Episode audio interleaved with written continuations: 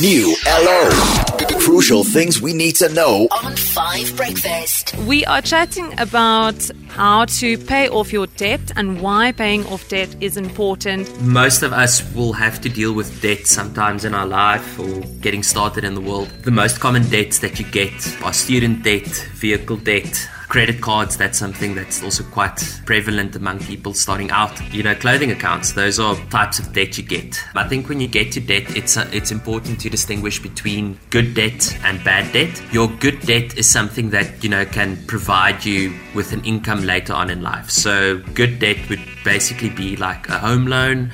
It would be a student loan because you know you you can use your qualification to earn you an income one day. Bad debt would be something that you know doesn't it's not going to add to your your wealth in the future. And that can be an example, uh, your credit cards, your clothing accounts, those kinds of things. It's not going to build you an asset that you can live off later in life. When it comes to to bad debt, it's crucial to start to pay that off as soon as possible. And sort of an, an, a nice exercise that you can have a look at is making a list of all the debts you may have and sort of organizing them between good debts and bad debts. And when you have a look at your bad debts, you need to start paying off the debts with the highest interest rate first because it means you're going to firstly save money on interest repayments. And while you're doing that, while you're paying off the one with the highest interest rate, you should continue to pay back at least the minimum amount to the other debts and sort of have that cascading effect. Pay off your highest interest debts first, and then make sure once that's settled, you add any surplus funds to the remaining debts that you may have. And what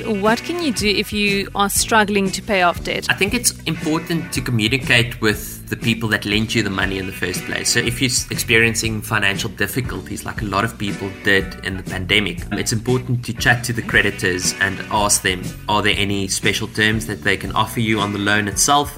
It's crucial to sort of make provision for that you know if, even if there are financial difficulties that you pay off as much as possible into your your bad debt to make sure that it's settled as quickly as possible. If there is financial difficulty it's important to chat with the creditors and find out if you can maybe possibly take a payment holiday. Uh, but I wouldn't necessarily recommend that. I try and finding ways to cut other expenses and rather paying off your debt as soon as possible. If you don't pay it off at the end of the day or you miss payments it's going to reflect badly on your credit score and your credit score is crucial in South Africa. I mean, if you want to take out a home loan one day or you want to buy a car, and you have a bad credit record, if you're lucky enough to get a loan, then it's going to be at extremely high interest rates, or you know, it's, it's not going to be on your terms. It's going to be at favorable terms for the credit agency. It's not going to necessarily help you at the end of the day. So it's crucial to communicate, at least make the minimum payments on your debt.